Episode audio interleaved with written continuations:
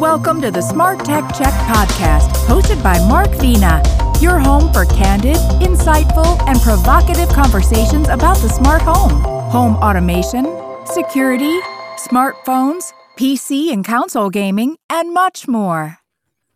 Hi, everyone. My name is Mark Vena, host of the Smart Tech Check podcast. Today is June 9th, uh, 2022. That's a Thursday. Uh, joining me for today's podcast is tech journalism's dynamic trio uh, Stewart Wolpin, who scribes for Popular Mechanics, U.S. News, Techlicious, Investopedia, and other fine publications. John Quain, who writes for the New York Times, Smart Cities, and Tom's Guide. And Rob Pegoraro, who writes frequently on tech policy for Wirecutter, PC Magazine, and US Today, uh, USA Today. Gentlemen, how are you? And Rob, especially to you, how you're feeling better. I hope you had a little bit about uh, with our friendly COVID. No, it's not friendly, but uh, COVID. Yes, I, I, managed to join the uh, rather uncoveted club of people to get COVID. Although really, it's not that exclusive. Uh, mm-hmm. Yeah, came started feeling a bit of a sore throat last Thursday, definitely Friday of last week. Had one negative test before going home from this conference overseas. Tested negative again Friday night.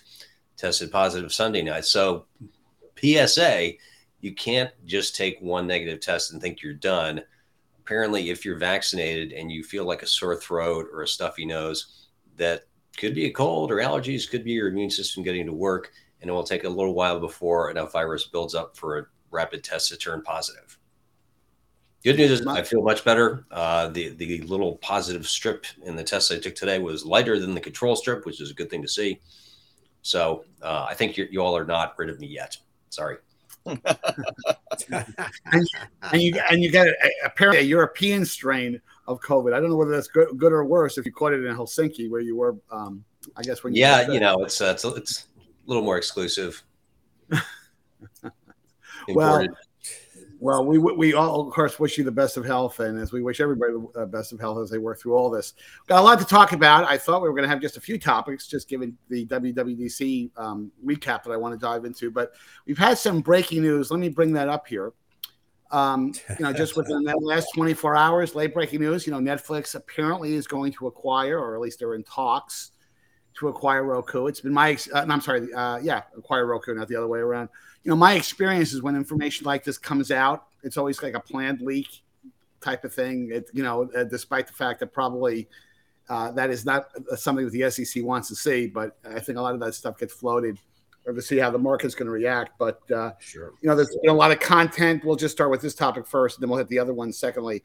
A lot of you know a lot of content that's kind of uh, you know favorable to such an acquisition scenario other com- um, you know commentary you know what the heck is going on here it's not you know not the most complimentary um, acquisition. I actually do see some synergies in it but um, rob let me start with you. I mean um, a are you surprised? And b do you think it makes sense? I'm surprised but although i'm also not sure that this isn't like a lot of the time these so and so is going to merge with so and so It turns out to be some analyst who's basically trying to ship the two companies uh, and you know we push the two together and say now kiss.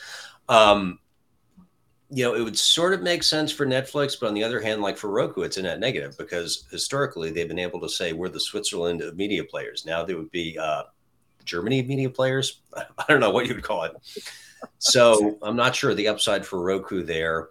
Uh, and for netflix are they hurting for hardware distribution? Do they feel that they don't have enough control over the actual user experience? I don't know. They um, it seems remarkably consistent to me. Whatever here, I'm looking at my iPad, my Windows laptop, uh, Chromecast downstairs. Um, I don't feel like my Netflix experience is getting diminished because it's on all these different companies' hardware. Well, you know what I would inject in here, and I'm sure you guys are aware of this, is that you know Roku has is really an ad supported hardware company. I mean, if you look at their financials, they generate a tremendous amount of revenue on advertising. And Netflix is kind of the, uh, has been, at least up until today, has really been a, a purely a, a, you know a service plan offering. There, there, has been rumors about them going down a path with start to order um, provide ads. So for me, the, the, Netflix acquisition angle makes sense because hey, we've got a, a proven hardware company that knows how to do online digital ads. You know, uh, so mm, that's, that's, true. My, anyway, but uh, still, you going to say something? Yeah. Well, no, I agree with you. I mean, it makes sense from a Netflix point of view because they really do have to build out an advertising tier level of business and they don't have any experience in that and roku has all the experience in the world now this all started because apparently roku employees were told they couldn't uh, sell any of their vested stock that's where this rumor started and roku did start as sort of a skunk works inside of netflix um, whenever they got started and the founder anthony woods i think either yes. worked for netflix or had some association with netflix their first streaming media player was netflix only right I believe so. Yeah. So, but yeah. it doesn't make any sense for either one of them from a practical um, con- uh, business point of view, only because, as Rob said, that they've been considered to Switzerland. And what streaming company would want to do business with Roku if they were owned by Netflix? And what hardware company would would be interested in supporting Netflix when Netflix owns its competitors? You know, the Apple TVs and the Google Chromecast of the world. So, uh, and the TV makers, obviously, who have Roku as their primary operating systems. So there are so many, there are some positive aspects of this, but I think the expertise that Netflix is looking for could probably be acquired in a way that doesn't impact the other one their their primary business which is trying to be on as many platforms as possible mm-hmm. john your take uh, yeah, they, they you guys are right. I mean, historically, these companies made each other, right? Netflix made Roku, and Roku made Netflix. Uh, that's that's how this whole business started. Even um, when Netflix didn't stream very well, if you guys remember that. Um, and Anthony, sure, Anthony is the inventor of the DVR PVR. That's who that guy is. But he decided never to put one. I remember, you know, we'd meet every time he was in New York, and he was never going to put that in a Roku box. I was like, come on, put the DVR in. We just want that other aspect. No, he wouldn't do it.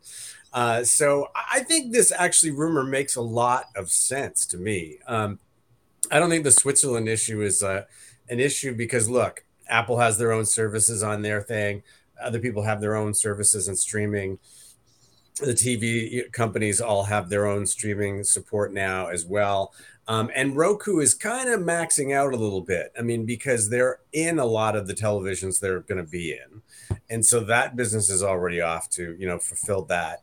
They've got the lock on the external boxes hardware. I mean, is there somebody else? Uh, you know, really, there's not. And, mm-hmm. uh, and they're, you know, so they're looking for other opportunities too. And Netflix is having a subscriber problem. This could be, you know, perfect marriage. But I agree with you guys too. Floating this idea is part of it. You want to see what those other companies are going to say. Is there a hue and cry from NBC? You know, does somebody else not like this idea? And they'll see what. But I kind of like the idea, but I don't own stock in these companies, obviously, or any of that. Yeah. Yeah, so I, I, I suspect that if this deal does get consummated, and it's actually a real deal. We will revisit this in a future podcast in the not too distant uh, but let's go back to the other topic that's pretty important uh, is that Europe, you know, essentially the EU wants to pretty much tell, you know, uh, device makers like the Apples of the world, like the Googles of the world, hey, guess what? You got to use USB C, you know, so you can use a common charger. Now, I, I, well, let me just, before, John, I knew you were going to jump in.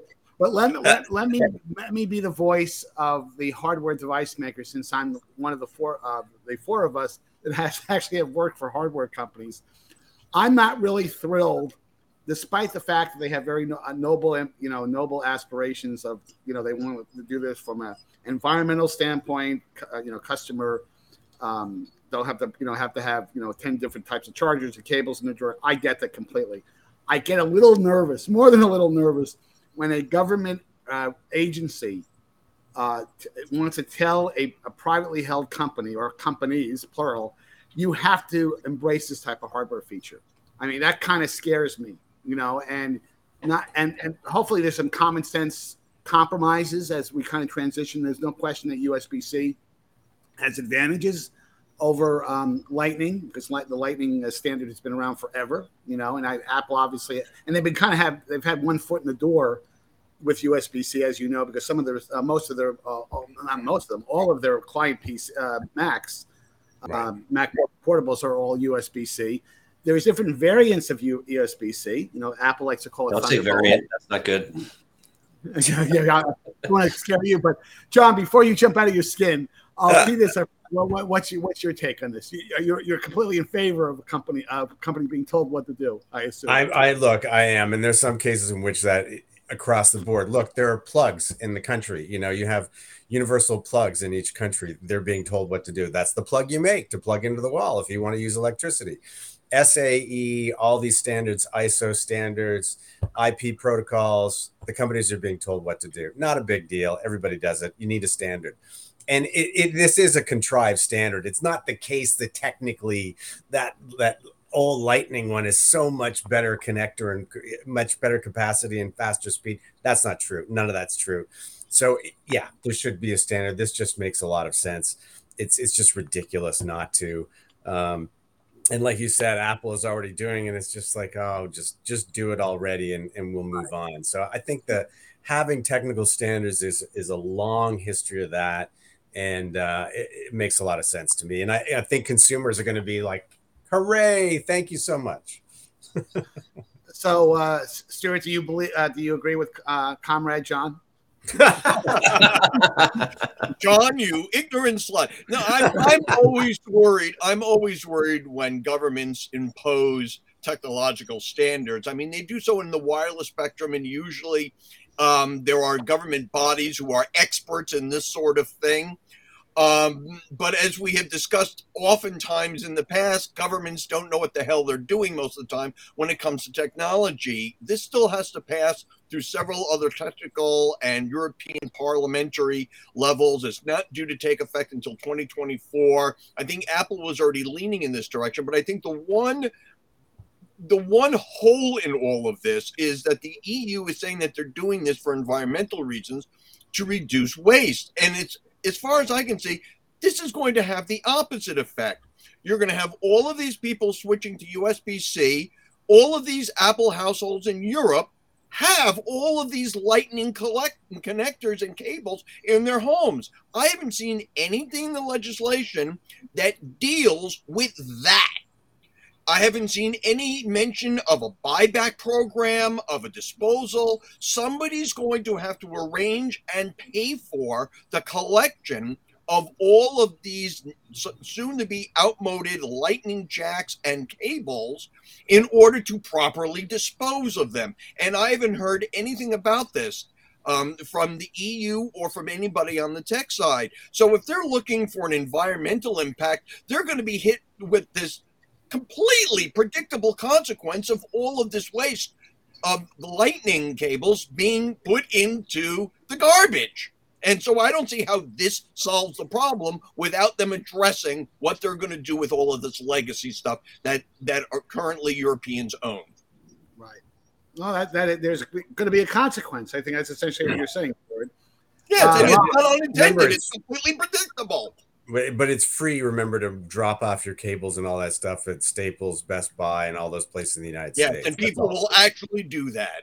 Well, what you, you want to do is collect all the old lightning cables and chargers, find some way to recycle that, put it into right. ammunition for Ukraine's army, and then boom, it's, it's a real win-win, except for Russia. Uh, I, I'm between you guys on this point. I think my line is is this a problem outside of people's houses so like i mean i hate the lightning cable connector with yeah. the fire of a thousand suns it's useless it adds nothing uh, my next ipad mini will not have that unfortunately won't have a headphone jack either um, but uh, this doesn't really affect other people's ability to use the gadgets of their choice. I'm, I'm, glad, John, you mentioned SAE. Like the, the EU does have a standard, unlike the US, for electric car chargers, which is why if you buy a Tesla over there, apparently we'll have the CCS charger that every other electric car does there as well. We don't have that in the US, which is crazy. You can't have a system where, like, oh, I, I can't go to that gas station. I got the wrong connector on the side of my car. We haven't put up with that with gasoline powered cars. Maybe we did at some point, well before my parents' birth. Uh, and so that's an area where, yes, you should have the heavy hand of the regulatory state say, nope, stop innovating. We have to pick on something. This is good enough. Direct your energies elsewhere. And, and same thing with like wireless standards. Cell phones use public airwaves. So, yeah, they have to comply with certain standards so everybody can play nicely together. Um, I think it's problematic that Apple is being so stubborn and not just ripping off the band aid already. I don't know that falls into the category of problems that government has to solve.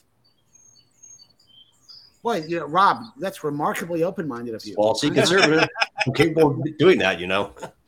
I, I think COVID has has brightened your, uh, broadened your. you know, I mean, Adam Smith would be very proud of that kind of a comment. Anyway, I mean, the only thing I'll just say now before we hit the next topic, because we got to get into WWDC. The, the, the only thing I would say is that every and I I'm probably more aligned with Stewart on when government tries to do things to help people when they help, there's unintended consequences. I mean, I live out here, good old out here in California, where for several years, actually for about a decade now, you have to pay for trash bags or your bags when you go to the uh, supermarket. I cannot tell you the problems that has caused from a consequence standpoint, from a, a not only a cost standpoint, but apparently there's a lot of recycling challenges that hasn't been, you know panned out the way um, I think they intended to when they rolled this program out. But I don't know. I, I think this becomes kind of a non-issue. If the iPhone 14 uses USB-C, if all future mobile devices be, that Apple starts to launch from this point on, it becomes almost a non-issue type of thing. So anyway, let, us go into the um, the WWDC issue. You know, I, I, wrote a column about this on my uh, newsletter uh, with the I think the caption was that you know uh, Apple serves up mild salsa salsa how did you know at, at, uh, this week? Salsa. Salsa. Yeah, and and, and, and, and what I meant by that is that you know, and I'm I know all you guys watched it or at least watched the recap. It really did. There wasn't really anything presented that I could say to a stranger who's a Windows or a hardcore Android user and says, you know what, Apple has figured this out. You have to, you know, throw out your Windows and uh, Android devices and get go get an iPhone and go get a MacBook. Lot, there was a lot of stuff you know, that if you're in the Apple ecosystem, it was terrific, you know, but it's kind of like this, you know, when, when the most exciting part of the announcement is that, oh boy, the way you can edit text messages within a 15 minute window. I'm like, okay, is that going to change the world? I mean, certainly convenient. glad they they added that, you know. But but anyway, let, us let me uh, you know before we hit the, the various topics here, we may not cover all of them here. Rob, did you get the sense of, uh, hey, this is not exactly the the, the, the most uh, critical WWDC you've seen in the last few Indeed. years? Indeed. Yeah. I mean, like, so looking at this iPad, you know, the, the thing that jumped out at me was they will add a weather app to this thing. A dozen years after Apple introduced a tablet, they've decided maybe they could just take the weather app they've had in the iPhone all along and put it on the iPad. Still no calculator, though. That's obviously too difficult. Right. Uh, yeah, it's little stuff and incremental change is good. Like I'm, I'm happy that the next version of iOS, iPad OS will not mask the Wi-Fi password as you're typing it, as if that is some like critical national security threat. Um, mm-hmm. Yeah, you know the the ad- advances in uh, continuity, the ability to use your iPhone as the webcam for your your Apple computer, which given that how long ago did they ship that $1600 monitor with its own built-in camera that I guess now is not good enough to use? Um, yeah, it, it, didn't. There was nothing there that was made me think. You know, this this changes my device buying calculus. Well, and, and by the way, on, on, the continuity issue, you've been able to do that with third party software. Yep. You know, for some time now. It's going to be built into the operating system, which is always great because it's natively supported, and there'll probably be some performance enhancements because Apple's got it built into the operating system. But to your point, Rob, that's the kind of feature that doesn't light the world on fire. You know. Yeah. God, but you were going to say something. Go ahead, Rob. Sorry, I'm just looking over my notes. See what else did jump out at me. Yeah, you know. Um, In fact, you had to refer to your notes. Nice, great, but it's not a huge advance over what's there before. Uh, it, it is nice that they're paying attention to the mail app because that's been historically neglected for the longest time. And and right. mail is the thing, as you all can attest from how long I take to answer your messages it's a pain to stay on top of, but it's also you know better than all the other horrible alternatives to mail. Now, John, because I, I can't wait to chat with you about this, is that because you're a car guy, you know, I'm I, I love CarPlay. I'm the kind of person that would never. I want. Uh, they they flashed up a number. Was it 80 percent or 90 percent of people planning to buy a car would never buy a car unless it had CarPlay support? It was some very high percentage. I'm probably one of those type yeah. of guys. Yeah but they announced a plan to pretty much take over. You know, my, my, the thing I said in my my column was, well, if they can't announce their own car, we might as well take over all the screens in everybody else's car. And and and it's and, you know, and as you know, most modern cars built over the last couple of years, and this is going to be just, it's going to be like a a um, an LCD fest. in the cockpit of a car going forward. I mean, even my new Audi that I got a few months ago, there's a, I mean, the entire instrumentation panel is completely a big LCD that can change. And you know, my thoughts is that now this is the feedback I want to get you uh, get from you, John. Is that how do you think the car makers are going to respond? Now they did say, oh yeah, we got a lot of car, guys that you know want to embrace the next iteration of CarPlay, but aren't they going to be concerned about being boxed out? You know, given that there's advertising opportunities that go along with that, and if you take, allow Apple to essentially take over the entire car, you know, where's the differentiation from a brand standpoint? So, John, what's your perspective on that? Well, the first thing is safety. Remember, Apple doesn't know anything about cars. They don't know anything about yep. safety in cars. They have no experience dealing with any of this. And so, having a giant smartphone as a screen while you're driving along is probably not the smartest idea. You know, in, uh, in New York City, I just I had to jump out of the way of a car this morning because the guy was looking at his smartphone as he drove through the intersection in Manhattan in traffic. Uh, so yeah, probably not a good idea. I mean, the biggest push actually for Apple has been to get them to share the screen. Most automakers wanted to share the screen in the deal with CarPlay, and one of the problems with it was once it took over the map, you couldn't have the map and your radio on the same screen, or your HVAC, or other things. Volvo finally broke that mold, and Volvo got them to share the screen and said, "No, no, no, you got it. We're not going to do it." From a safety point of view. Um, I think it's a nice idea. Um, it's probably not. They're not taking control of really anything except that screen. So it's yes. not like they're not like getting into the inside of your car, any of the controls or anything like that. So um, it, it is. Well, no, oh, John, let me just stop you. I mean, if you listen yeah. to the presentation, the first time, if the presentation is to be believed, instead of using the audio interface to change climate control, you'll be able to use um, uh, CarPlay. In, in the if you want to use um, change any of the settings or what, what would be controlled by the car's brand um, interface, uh, you'll be able to do that with Car uh, CarPlay. That's what my understanding is. Now, will they will they have um, you go to the next step? Whatever type of safety features that that Audi or whoever is building into the car Will they right. let you control that? I'm not sure. And I, to your point, I'm not sure that Apple. I'm, I'm I'm not sure Apple wants responsibility for that. Honestly, but well, remember these are just like they're not really in the system. These are just like allowing Apple to write to an API. So you know it, it's really not controlling and, and Android already does those things, so you can do that in, in Android. Um, but yeah, they're not going to allow access to some of these other systems. You can imagine if they started messing with adaptive cruise control, right? right. And what the distances are and how fast you were going, the sensor arrays. That's just not a thing yet for Apple. I mean, it really is just extending the screen to give a better experience. Um, and I think it is also anticipating that time when we do have autonomous vehicles, and then you can take your eyes off Always the road and really look now. at that screen. Right and see all of that stuff happening. Um, so that's know, my fact. When you get to that vision, you know, which is going to happen at some point or the other, then all right. of a sudden, since you don't have to worry about looking on the road and looking at the instrument panel, you're going to see chunks of that screen used for advertising. And by the, the car makers know that they want you to be a, a, They know that hey, if you're captive in your car for a couple of hours, if right. you don't have to worry about where you're driving, why not watch a, you know a bunch of ads? You know, I mean, so it is. It's irritating. Waze already does that too. So I'm driving along, and hmm. Waze is like, "Hey, there's a Starbucks. Do you want to stop?" And I'm looking, going, "No, I thought it was a speed trap you were telling me about. I don't want to know about the Starbucks." So it's it can be kind of irritating. Uh, Stewart, did you see anything that jumped out at WWDC? Anything that you know you? well, the, the, first the first thing I want to talk about, just discussing this whole general topic, is is, is a case of heightened expectations. I mean, this is an annual event. This is their developers conference. So what they're really presenting isn't really designed for mainstream consumption or to present anything new and wonderful. Uh, it's to keep their developers up to date on what the company is doing and upgrades in whatever operating language and uh, Swift and and and things that they're doing that they can write applications and software for. So I I think we have to be careful about looking for something earth shattering when all they're really doing is letting developers know uh, what's going on. Um, the second thing is that I was very surprised that they introduced the M2 um, MacBook Air.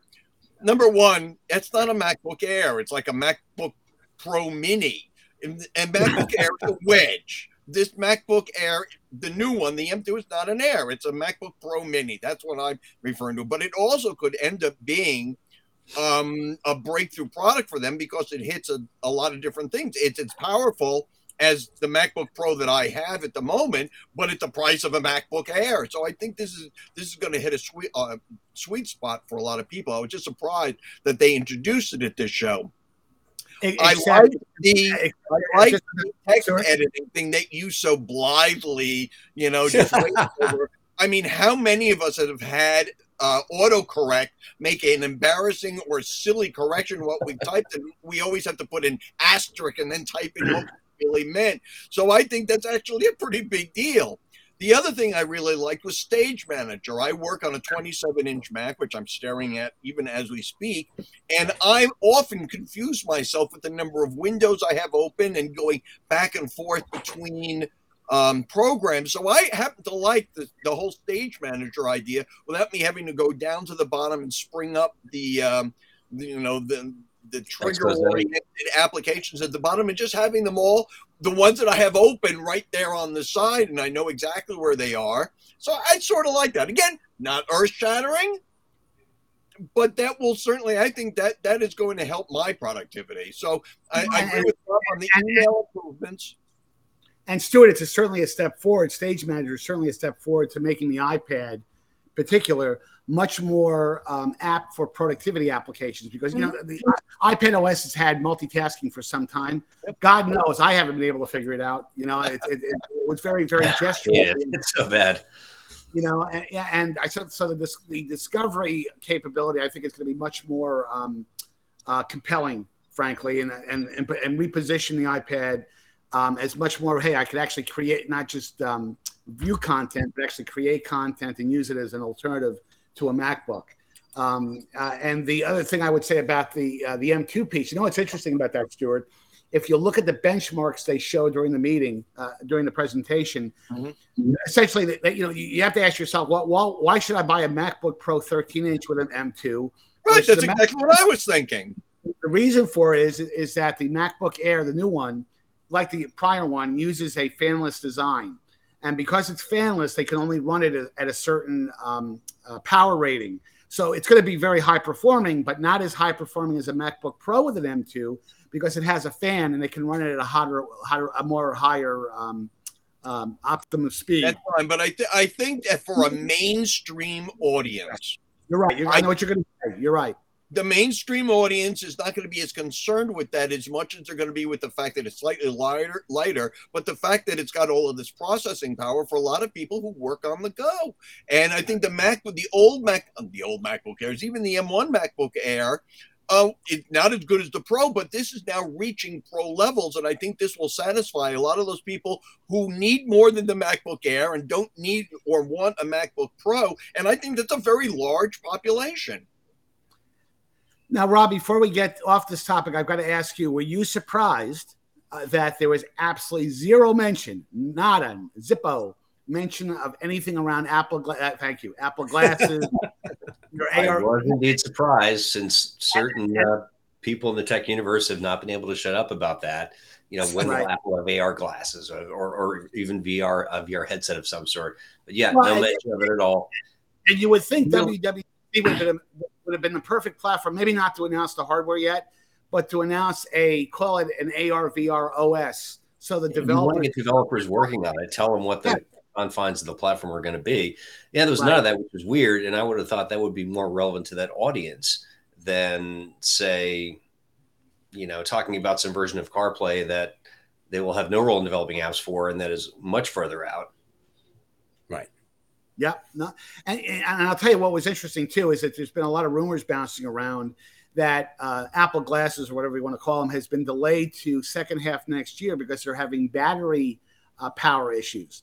And you know, my take on that is, you know, I've always been a bit dubious about um, how this is going to play with mainstream audience. I always, I really think that AR VR glasses are really a. I mean, they do have some interesting consumer entertainment applications, but where they really uh, shine is in very narrow applications for business operations, you know, warehouses, you know, you know things that are not broadly mainstream. And the reality is, though, if you want to make a mainstream device, you can't have something that looks like the AirPod Maxes. I mean, I, I when I walk around my complex, I love the sound of the Air, AirPod Maxes, but they're humongous in, compared to other devices. And if battery power is going to be a big issue because they're going to have to run a, a fairly fast variant of their Apple Silicon on it. So if this thing comes out and you look like you're from uh, Venus when you put it on your helmet, on your head, that's going to be a big issue. So um, kind of interesting that there was really no mention of it, of, of it at all, zero. You know, so maybe yeah, I should. The rumor monger is completely whiffed on that. Uh, John, John, any last comments before we flip the uh, flip to the next? No, I, I, I agree. We were expecting some things like that, and it's just like I said before. I think we were talking last week about it. You know, the technology isn't quite there for a product like that to really make it work.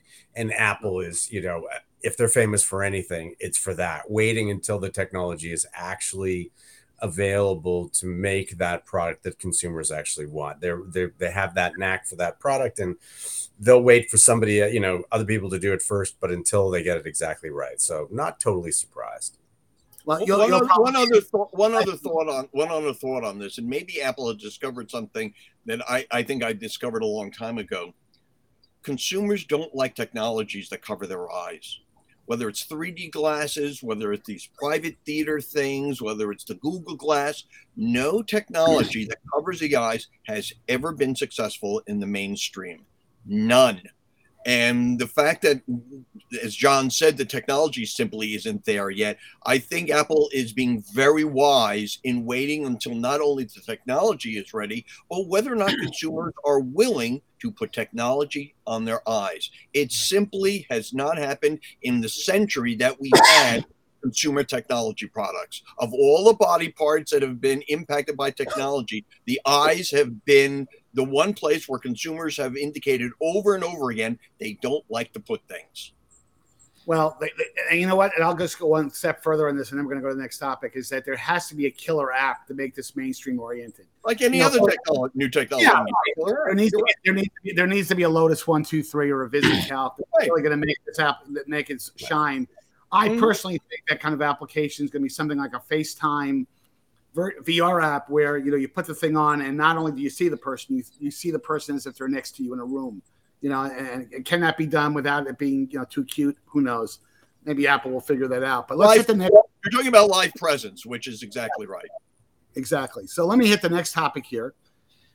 Uh, this was your baby, and I think it's a good one. Uh, is that uh, because we're about to see these the, the, these hearings? I'm using the word chari- charitably tonight uh, during prime time which is an interesting dynamic. But you know, for those of us who were in our teenage years during the Watergate hearings in '73 and early '74, that was a three network affair. You know, um, it not, not interesting enough. The thing I will say is that I remember, even though uh, it was broadcast mostly during the day and sometimes would go into the evening, it still gathered a, a, a very impressive audience. You know, and even though there were only three networks, of course, around back then, now you've got the, the now you've got cable news, you've got online viewing.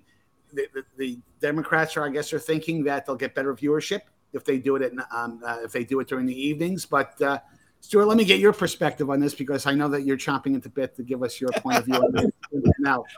Yes, I've worn down my teeth chomping at the bit. But um, during the Watergate era, I was I was actually in college when that was going on, and you it was a situation of because it dominated because there were so few channels there was this pre-cable pre-streaming you almost had to watch it. There really wasn't much on it. It was either that or bozo the clown during the day on channel 11 if you're from new york you know so there weren't a, there weren't a whole lot of other choices. Yeah, yeah. you almost had to watch it and i think the spirit in the country at the time was far less cynical than it is today, politically speaking. There were far less of the radical divisions that you had today. You had the Vietnam War, which was a real dividing line in the country. And I think a lot of the anger against Nixon was not only the Watergate, but the fact that he was not ending the war as he had promised. And that was really dividing the country. So I think a lot of it stemmed from there was a lot more political uh, I don't say acumen necessarily, but a lot more people were paying a lot more attention to it at the time. And there was a lot more, even Barry Goldwater thought that Nixon had to go. Whereas today, you know, uh, when Trump came up for the impeachment, uh, Republicans stood behind him. So there was a lot less of that divisiveness in the country. But now, in an age of cable and streaming, it's not a case of having to watch, it's a case of wanting to watch. And given today's distracted population, uh, they actually hired a TV producer so they yes. would bore the viewers. And if you have to do that to get people interested in saving democracy, of, of making sure that, a, that our electoral process remains you know, somewhat secure, that's a really scary thought.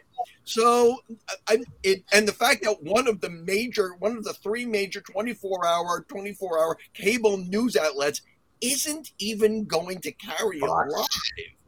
I mean, well, no, I know who you're talking about. Oh, they're, gonna, desperate they're, they're, they're, putting it on Fox Business. It's going to be on the business. Yes, Fox Business is not one of the three. Nobody not one of that. the three major cable news outlets. It's it, it's you might as well say it's on C-SPAN. I'm it, it's just not one of the three. And Fox is the single most watched cable news network, so it's not going to be on the most watched cable news network. Um, say what you will about whatever the politics of that are, but that's just a weird fact. And the fact that these politicians think that they're going to gain some sort of attention from this, I think they're ignoring that where nobody it considers the TV the hearth of the home anymore, at least not for the kind of viewing for the last episode of MASH or Super Bowl kind of things. There are just so many other alternatives. I, I w- I'm hoping that people will tune in because it's democracy, and this democracy it requires an informed populace in order to function correctly. I'm I'm just very cynical that people are going to tune in and get anything out of this, except that oh, look how well produced it is. That will be the major comment as opposed to the actual content of it. So, John, I want to get your comments on this because you know what I remember because I was a kid. I wasn't in college like Stewart was. I think I was in, um, no, I was 73. I was actually 74. well, yeah, 70, well, the hearings began in 73, 73 right. and 74. But, yeah. but I think I was eight or nine, 10 years old. I was in. Eight, I was two years grade. old. anyway, the only comment I remember, now, Stewart will laugh at this. What I remember was that during the the uh, that October period, there was a lot going on. There was the um, the Yom Kippur War was going on during the hearings. But what I remember famously is that the Mets were playing the Reds in the playoffs, and you had it, you know. And remember, you only had three channels. Well, you had three networks. They were kind of cutting back and forth between coverage of the hearings and coverage of the of the what, what I thought was much more important, the Mets in the um, in the in the playoffs back in '73. But anyway, John, let me get your perspective on this whole uh, kerfuffle around how this is being handled. Well, it, it is weird. I mean, I think there's sort of I think there's frustration with this, you know, um, hearings going. Look, they actually tried to overthrow the government and trying to make that point and people are like yeah they're not really reacting to that. So i feel like they feel like no no they really tried to overthrow the government. And so they, they're trying to really make that point and they feel compelled that the only way as you've pointed out extensively is to do it in the evening etc with watergate i watched watergate too i'm not going to tell you how old i was when i watched watergate but i watched watergate too um, i was actually staying with relatives in a hotel in, in lake placid and uh, being more of a bookwormy kid, I would go into a special room they had there, a TV viewing room, and they were in the dark, and there were like four old guys and myself watching those hearings. And I mean, you know, as a young person, it was just stunning to hear Dean talk about, yeah, then and then Al Capone, I mean Richard Nixon, you know, and it was like, what?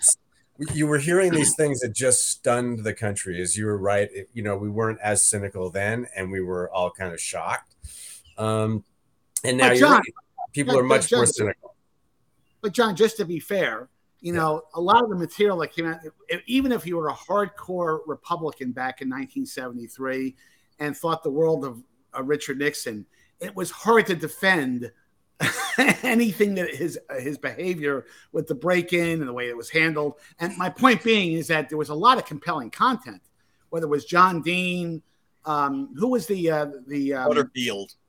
Butterfield. Alexander Butterfield revealed the tape, the existence of the, the tape, the, the, tape system, and that was like, a, I mean, that was like history in real time. The shock that it's a re- recording mechanism in the Oval Office. Oh my God, right. you know. And then you got the the the uh, Don Dean. There's a cancer on the presidency type of thing.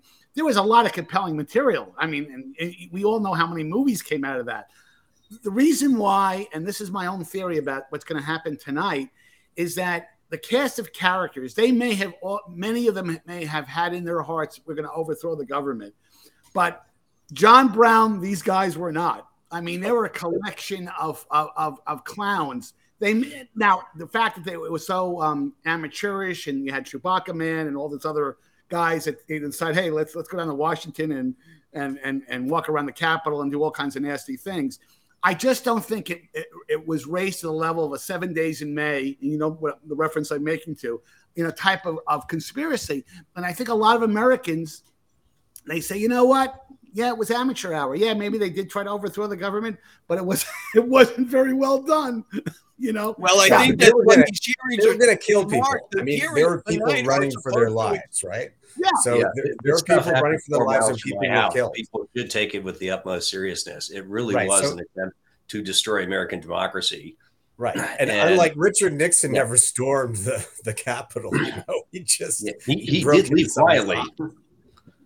Well, well, I think what the hearings are supposed to indicate, and this is getting off the topic of the technology, is right. that there was a concerted effort over and above the the shaman and and the Proud Boys. That right. there was a concerted effort from the Oval Office to make sure that this was going to happen.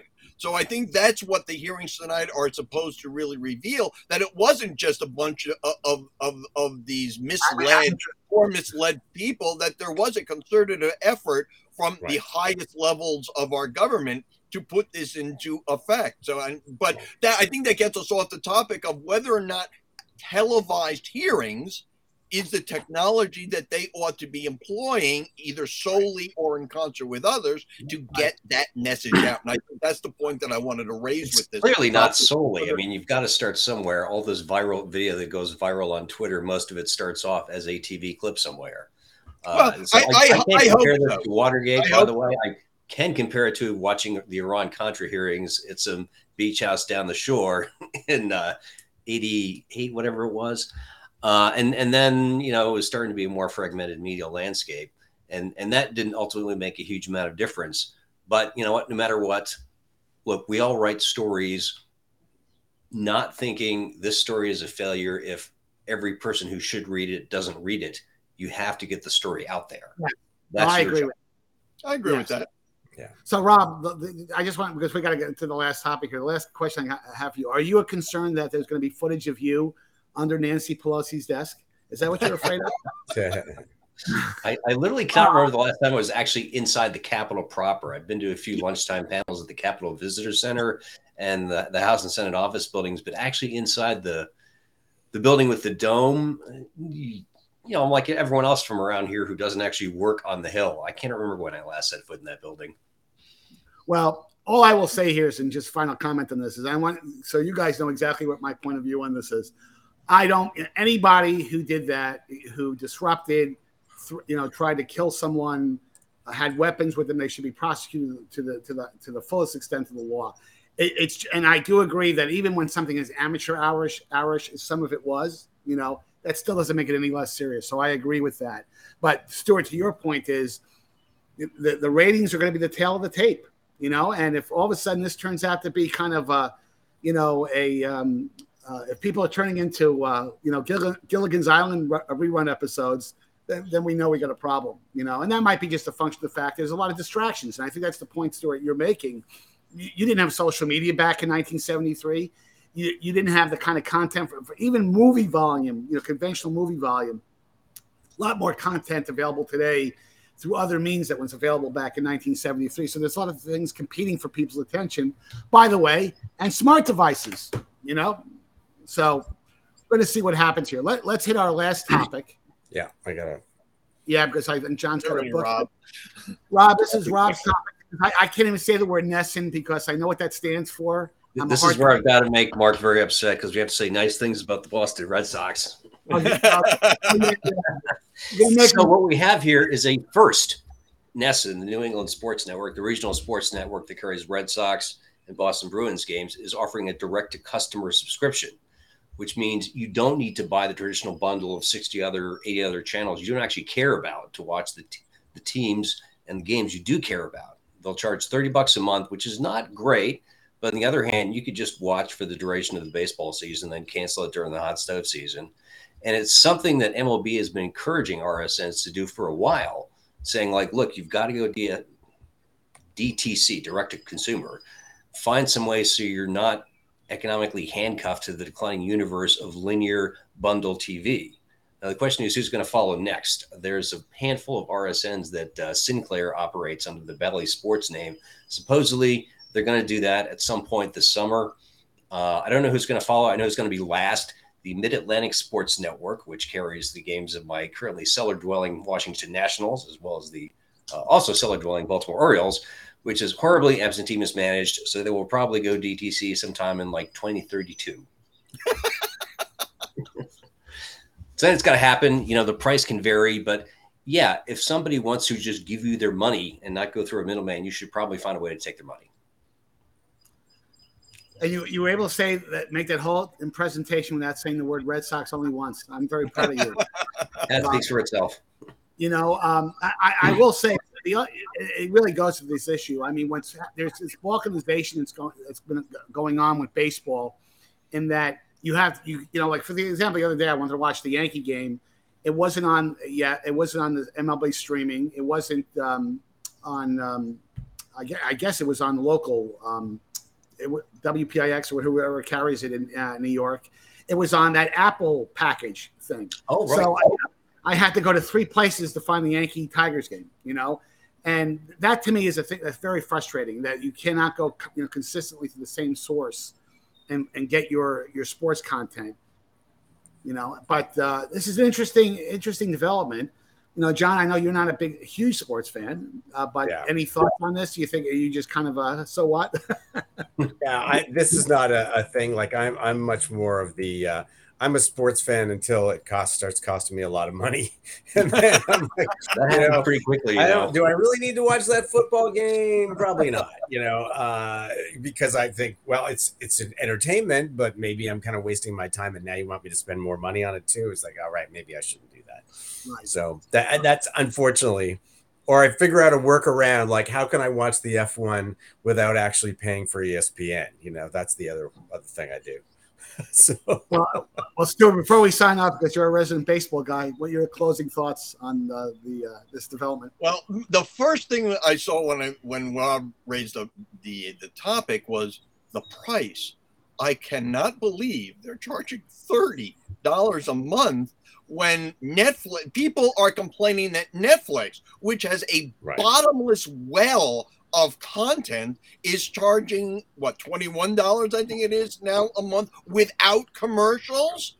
I cannot believe that they thought they were going to get away with charging people $30 a month for this when what there's one game a day at most and that's only during baseball season. The Bruins the hockey season is one game every 2 or 3 days and and the rest of the content is filler for $30 a month for five, okay, 10, maybe even 20. I just, I, I'm stunned that somebody in the people in the boardrooms there thought that $30 was a reasonable price given forget the marketplace where Netflix is the most expensive. You can get Apple TV for what five bucks a month or six bucks a month, whatever it is, or Hulu, the whole the Disney ESPN Hulu package for nineteen dollars a month.